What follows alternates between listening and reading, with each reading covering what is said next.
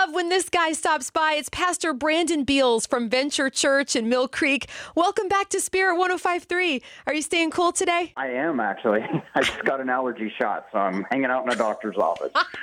well, thank you for taking the time to call in. We hear something really awesome happened at your church, Venture Church, on Sunday. Do tell. Yeah, I was super encouraged. We, like everyone else, heard about the devastation and the wildfires in Maui, and immediately your mind goes to all the different times that you'd been there on trips. The last time that my wife and I had been in Maui was for my worship pastor, David Diaz, and his wife, Allie, their wedding. And we had an entire day where we were walking around Lahaina, and then you see pictures where it is completely incinerated it's totally devastated and my heart went out to my friends that live over there and I started reaching out and the number one thing I heard was tell people to not go on vacation here. We need the hotels for locals that have lost their homes, but we need resources. And then I had found out that one of our partners, Convoy of Hope, which is a relief organization, was already on the ground. And they were giving food and supplies, and they needed funds to continue to do that. And so, very spontaneously, we thought,